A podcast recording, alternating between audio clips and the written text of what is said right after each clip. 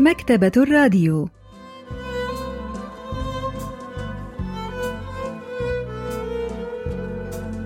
أهلا وسهلا بكم في حلقة جديدة من البرنامج الأسبوعي مكتبة الراديو الذي نستعرض من خلاله كتابا جديدا كل أسبوع. واليوم سوف نستعرض قصة ثلوج إبريل للكاتبة سون وون بيونغ. لحظات ونوافيكم بالتفاصيل.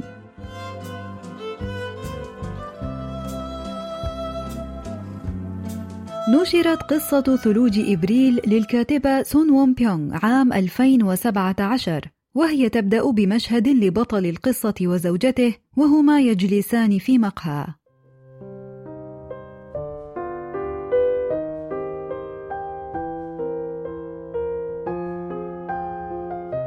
بدا أن الثلوج ستنهمر في أي لحظة. كنا جالسان داخل مقهى. كنت قد أخذت إجازة كي أذهب في رحلة مع زوجتي لكننا لم نذهب إلى أي مكان. وكان لا يزال لدي بضعة أيام إجازة من العمل. وكنا قد توصلنا إلى قرار بإنهاء زواجنا الذي استمر خمسة أعوام وأربعة أشهر. عندما غادر الزوجان المقهى كانت الثلوج تنهمر بالفعل. ولذلك سارعا بالعودة إلى المنزل. وأمام باب المنزل كانت تنتظرهما ماري. قالت مرحبا. قبل عدة أشهر كان الزوجان قد وضعا إعلانا بعرض الإقامة في حجرة في منزلهما على أحد المواقع الإلكترونية الخاصة بتوفير هذا النوع من الخدمات.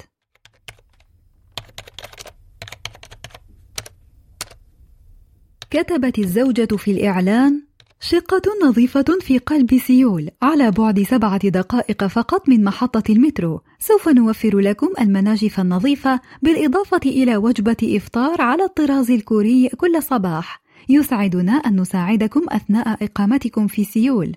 مرحبا بكم في كوريا.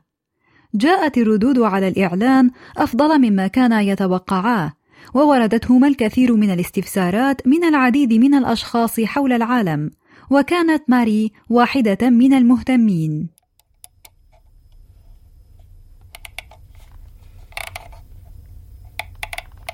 ماري كراوزر امرأة في الثالثة والخمسين من عمري أعيش في روفانيمي فنلندا أنا مهتمة جدا بكوريا وأتمنى أن أحظى بفرصة للسفر إلى هناك شعرت زوجة الراوي بالإثارة حيال حقيقة كون ماري تعيش في فنلندا وتحديدا في روفانيمي التي تعتبر موطن سانتا كلوز الرسمي.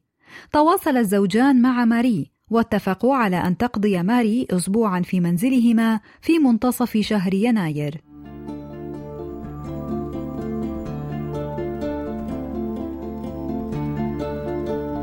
لكننا لم نقابل ماري في يناير ففي اليوم الذي كان يفترض أن تصل فيه إلى كوريا أرسلت رسالة قصيرة بالبريد الإلكتروني تعتذر فيها قائلة إن رحلتها قد ألغيت بصورة مفاجئة بسبب ظرف شخصي.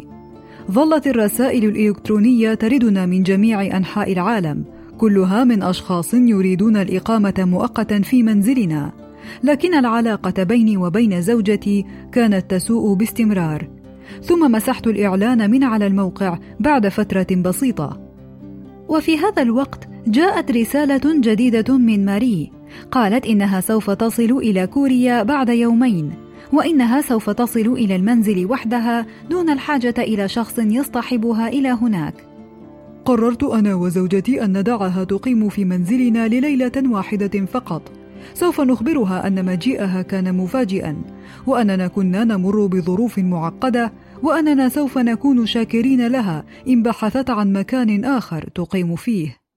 قرر الزوجان أن يخبرا ماري بموقفهما في اليوم التالي.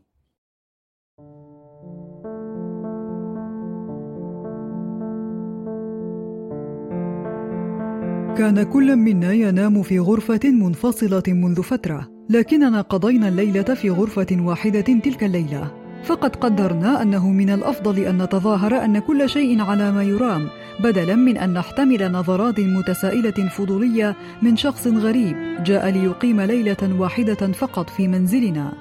شعر كل منا بالدفء المنبعث من الآخر لكن كل منا أولى ظهره للآخر مواجها الظلام. في الصباح التالي استيقظ الزوج على رائحة الكاري. كانت زوجته تتناول فطورا شهيا من الكاري والكيمتشي المصنوع من الخيار مع ماري. قالت ماري هذا الكاري الكوري شهي. وقالت الزوجة تفضل يا عزيزي. كان يريد أن يلوم ماري لأنها أخلفت وعدها بالمجيء في شهر يناير وأن يطالبها بالبحث عن مكان آخر تقيم فيه. لكن لغته الإنجليزية الضعيفة لم تسعفه للتعبير عن ذلك المعنى. ففهمت ماري خطأ أنه يسألها عن السبب الذي منعها من المجيء في يناير. قالت كنت مشغولة قليلا في ذلك الوقت. أنا آسفة.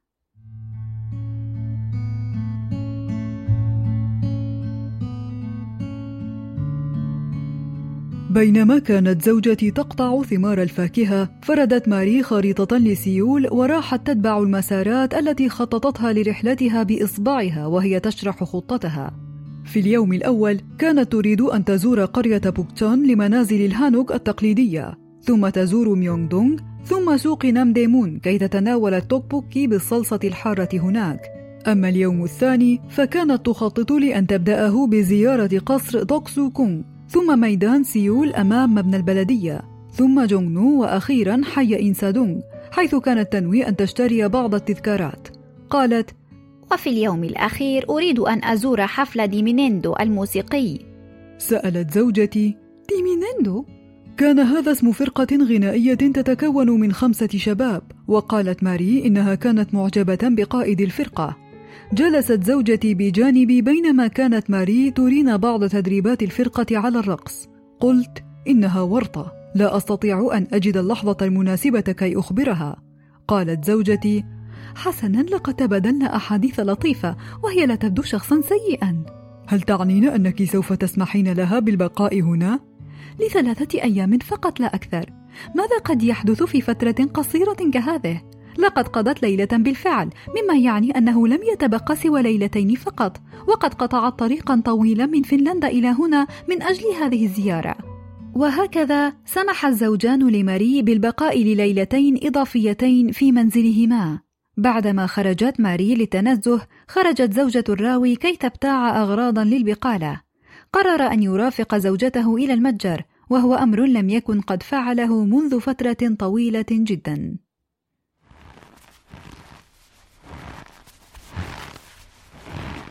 كانت الثلوج التي بدأت في الهطول أمس قد بدأت بالتراكم في كومات صغيرة. تبادلنا الحديث بهدوء دون أن نذكر الثلوج المتساقطة. كان من الواضح أن هطول الثلج في إبريل أمر غير معتاد لكنه لم يكن يستحق الدهشة البالغة لأن سقوط الثلج في الربيع ظاهرة قد تكررت عدة مرات خلال السنوات الأخيرة.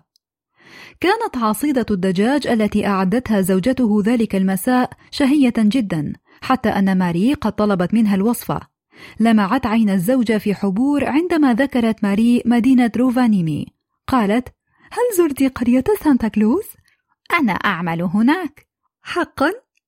أخبرتهما ماري أنها تعمل في متجر لبيع التذكارات في القرية المذكورة وأنها كانت تتبادل الأدوار مع زملائها أحيانا في لعب دور زوجة سانتا كلوز قالت الزوجة كم أتمنى أن أزور ذلك المكان راحت الزوجة تقص عليه الأحاديث التي تبادلتها مع ماري قبل أن يخلدا إلى النوم وكان حديثها هذا علامة جيدة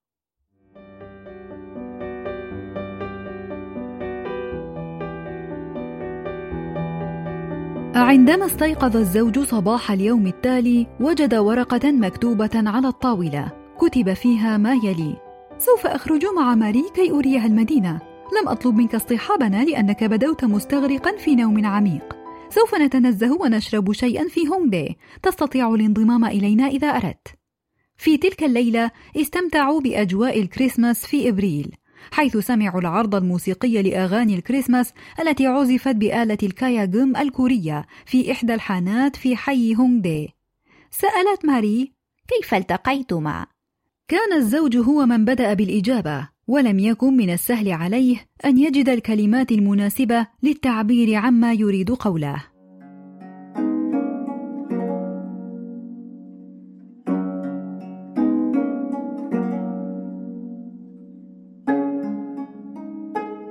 أجبتها قائلا كانت تجلس في الجهة المقابلة لي من قطار المترو. كان شعرها قصيرا جدا وكانت ترتدي قميصا سماويا وبنطالا أبيض قصيرا. كان شريط حذائها الرياضي غير مربوط. رحت أحدق في وجهها لفترة في محاولة لبدء محادثة لكنها لم تلاحظني حتى. وعندما غاب نظري عنها لوهلة قصيرة اختفت. لكنها كانت قد تركت مظلتها على مقعد المترو. ومنذ ذلك اليوم ظللت أمسك بتلك المظلة كلما أمطرت. كنت أتمنى أن أقابلها من جديد. قالت زوجتي كانت هذه أول مظلة أرسم عليها بنفسي ولهذا كانت فريدة فلم يكن لها نظير في العالم أجمع. ثم جاء الشتاء وكانت الثلوج تنهمر مثل اليوم ورأيت رجلا يخرج من السوبر ماركت وهو يحمل مظلتي.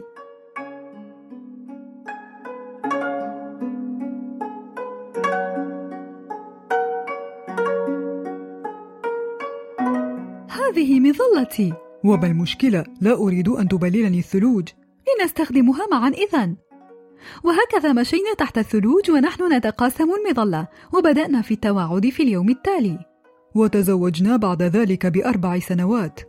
بدأت ماري تتأملنا ثم قالت إنها رأت أثناء عملها في متجر التذكارات الكثير من العاشقين والمتزوجين الذين بدوا سعداء للغاية لكنهم لم يكونوا سعداء في الحقيقة. وأضافت أنها تستطيع دائما أن تحدد ما إذا كانوا سعداء حقا وما إذا كانوا يتبادلون الحب حقا أم لا؟ قلت مثلما يعرف سانتا كلوز تحديد الأطفال الأشقياء والأطفال الذين كانوا يسمعون كلام والديهم؟ فقالت ماري نعم وأستطيع أن أقول بكل ثقة إنكما سعداء حقا في زواجكما. لكن لماذا قالت ماري للزوجين اللذين كانا على وشك الطلاق أنهما سعداء في زواجهما؟ البروفيسور بانغ مينو أستاذ الأدب الكوري في جامعة سيول الوطنية يحدثنا عن ذلك. 이 마리는 제가 생각할 때 그렇게 단순한 여성은 아니에요. 그리고 이렇게 아무렇지도 않은 لا أظن أن ماري مجرد امرأة عادية. لا أظن أنها صدقت أن الزوجين سعيدين حقا في زواجهما. رغم تظاهرهما بذلك أمامها. لابد أنها شعرت بالتوتر الذي يسود علاقتهما لكنها أرادت أن تغطي على ذلك التوتر والإحراج. ولذلك قالت إنهما يبدوان سعيدين حقا في زواجهما. عندما استيقظ الزوج في الصباح التالي شعر بصمت رهيب يخيم على المكان. شعرت أن الصمت نذير سوء. وأدركت أن كل شيء قد انتهى. عندما خرج إلى حجرة المعيشة، وجد أن زوجته كانت تخيط شيئا ما على قطعة كبيرة من القماش الأسود.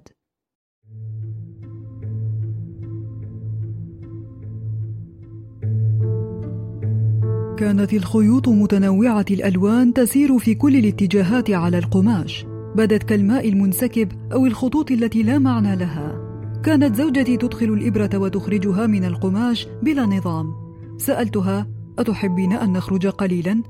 اقترحت ذلك الاقتراح كي ألهيها عن الخياطة قليلا.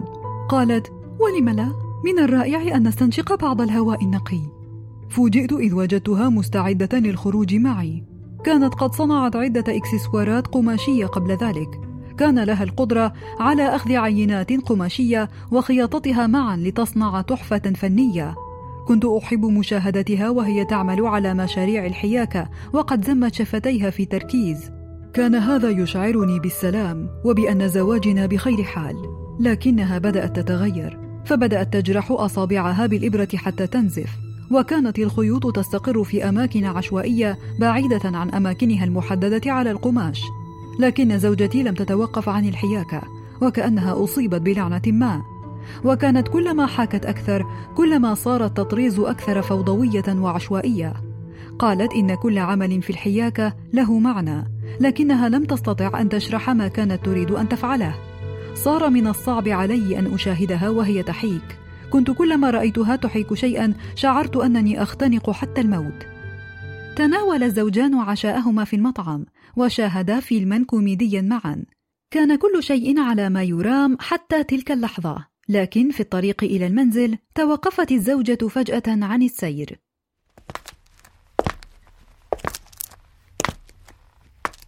استقرت عينا زوجتي على المرأة التي كانت تمشي أمامنا. كانت ترتدي ثوبا أزرق وسترة بيضاء فوقه. وكانت تسير ببطء وهي تضع إحدى كفيها على بطنها المنتفخ والآخر في كف فتاة صغيرة لا بد أنها ابنتها. حاول الراوي أن يتحدث مع زوجته لكنه لم يسمع منها أي رد. فور وصولهما إلى المنزل بدأت في الحياكة ولم تتوقف عن الحياكة حتى تأخر الليل. عندما كاد الليل أن ينتصف بدأت تحدثه في نبرة ساخرة. هل تريد أن تعرف ما فعلته بجسدي؟ لقد ظللت أقول لك إنني لم أرد إجراء أي اختبار. كانت هذه هي بداية انفجارها في الحديث.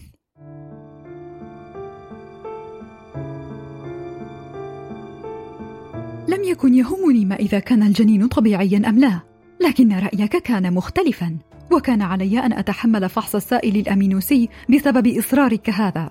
أخبرني الطبيب ألا أقلق لأنه كان يصور الجنين عن طريق السونار. لكن عندما اخترقت تلك الإبرة الرهيبة بطني رأيت الجنين ينتفض. أؤكد لك أن الجنين انتفض وكأن شخصا فاجأه فجفل واصلت الحديث بسرعة مذهلة. راحت تتحدث عن الأشياء التي حدثت بسرعة كبيرة لدرجة إلى أنها لم تستطع أن تواكبها. كيف أن ماء الحياة غادرها تلك الليلة؟ انسكبت الذكريات المؤلمة من بين شفتيها المتحركتين. قالت هل تعرف ما حدث بعد ذلك؟ لقد ولدت ذلك الطفل. طفلنا احتملت آلام الطلق لمدة تسع ساعات حتى ألد طفلنا الميت. توقفي. هكذا تمتمت في ضعف. واصلت الحديث بابتسامة قاسية على شفتيها. وماذا تظن حدث لجسدي بعدما أجبرتني على تناول الطعام كي أبقي صحتي جيدة؟ لقد أردت لنا السعادة فقط. تمتمت بسخرية مريرة. سعادة. ليتنا كنا تعساء منذ البداية. 이 두 부부는 아이를 갖고 싶어 하고 그 여성은 아이를 낳고 싶어 해요. كان الزوجان يريدان أن ينجبا طفلا وأرادت الزوجة الاحتفاظ بالطفل مهما كانت الظروف لكن الزوج أرادها أن تجري فحص السائل الليمنويسي للتأكد من أن الجنين لا يعاني من أي إعاقات أو تشوهات وكان الزوج يرى أن الجنين إذا كان به مشكلة فيجب عليهما اختيار إنهاء الحمل والمدهش في هذه القصة هو التناقض الصارخ بين وجهة نظر الزوج ووجهة نظر الزوجة كانت الزوجة تريد الاحتفاظ بالجنين مهما كانت حالته لأن أنه ذو روح والروح قيمة في كل أحوالها كما أن الطفل هو طفلهما. وكان هذا يكفي لحبه والاحتفاظ به من وجهة نظر الزوجة. وكان هذا الفرق في النظرة إلى حقوق المرأة أو حق الجنين في الحياة هو ما أفسد العلاقة بين الزوجين. والقصة تناقش هذه المسألة المثيرة للجدل في صفحات قليلة. كان الزوجان قد تحدثا في هذا الأمر مرات عديدة وكانت زوجته قد تلقت علاجا نفسيا وبدأ أنها تتحسن. لكن لحظات التحسن هذه كانت تخيفني أكثر فكنت أعرف أن كل شيء سوف يعود إلى نقطة الصفر ثانية وأن زوجتي سوف تواصل بغضي من جديد. أصبحت أتفه الأشياء تضايق زوجتي وصار مزاجها يتغير دون سابق إنذار. كانت الزوجة دائما تعود إلى الحياكة في النهاية مثل اللعنة التي حلت على بطلة الأسطورة الإغريقية أراكني. الناقدة الأدبية تون سو يونغ تحدثنا عما تعنيه الحياكة بالنسبة إلى زوجة الراوي. 사람이 충격적이거나 두려운 사건을 경험하고 나면 그 기억이 무의식에 남아서 غالبا ما تبقى ذكريات التجارب المؤلمة أو المخيفة في لاوعي الإنسان فتعود إلى السطح من حين إلى آخر مسببة لصاحبها الكثير من الألم والخوف وهو ما يطلق عليه اسم الصدمة أو التراوما في الاصطلاح العلمي وغالبا ما يلجأ المرء الذي تعرض إلى الصدمة إلى تكرار بعض الأفعال أو السلوكيات المرتبطة بهذه التجربة المؤلمة وفي القصة نجد الزوجة تخيط أشكال تشبه الماء المنسكب على قطعة من القماش الأسود وهو ما يشبه تجربة فحص السائل الأومينويسي الذي تعرضت إليها. وهي تواصل حياكة ذلك الشكل مرارا وتكرارا دون أن تستطيع التوقف. مثل أراكاني بطلة الأسطورة الإغريقية التي حلت عليها لعنة أجبرتها على التحول إلى عنكبوت والحياكة إلى الأبد. بكت زوجة الراوي وناحت في ألم كحيوان جريح. وعندما عجز الزوج عن التحمل أكثر من ذلك ركض خارجا من المنزل.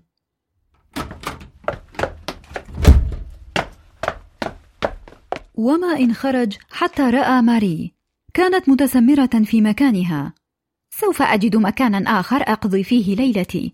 أنا آسفة لا تقلق بشأني. أنا لم أسمع شيئا. كل شيء على ما يرام.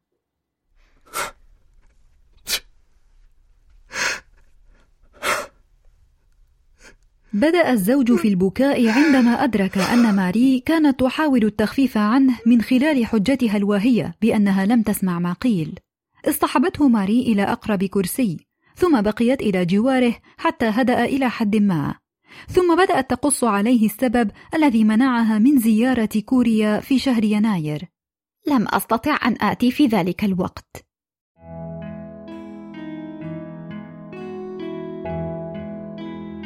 أخذت ماري نفسا عميقا وأدركت أنها تحاول كتم دموعها.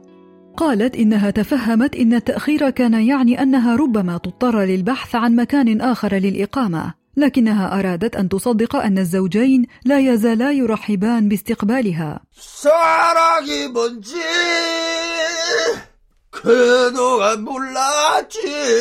مر رجل مخمور بنا وهو يغني بأعلى صوته. نجحت الأغنية في كبح دموع ماري ووجدنا أنفسنا نستمع إلى غنائه البشع. قالت كنت أرى أشياء كهذه في قريتي أيضا. كنت أجد غريبا ما يظهر فجأة بعد توقف انهمار الثلج ليبدأ في غناء أغاني غريبة. هل تحدث هذه الأشياء في فنلندا أيضا؟ بالطبع هذه الأشياء تحدث في كل مكان. رحنا نحدق في الشارع الذي كادت الثلوج فيه تذوب تماما.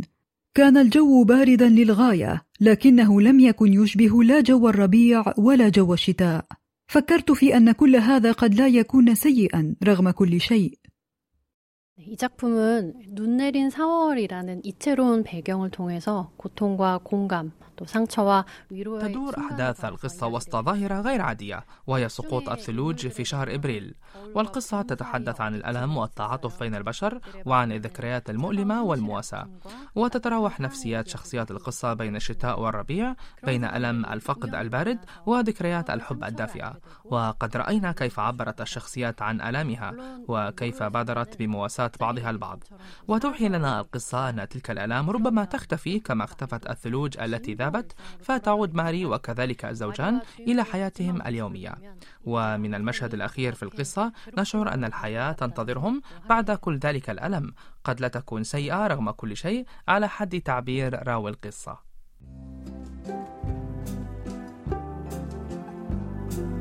استعرضنا معا قصة ثلوج إبريل للكاتبة سون وون بيونغ. وإلى اللقاء في الأسبوع القادم مع كتاب جديد ومبدع جديد.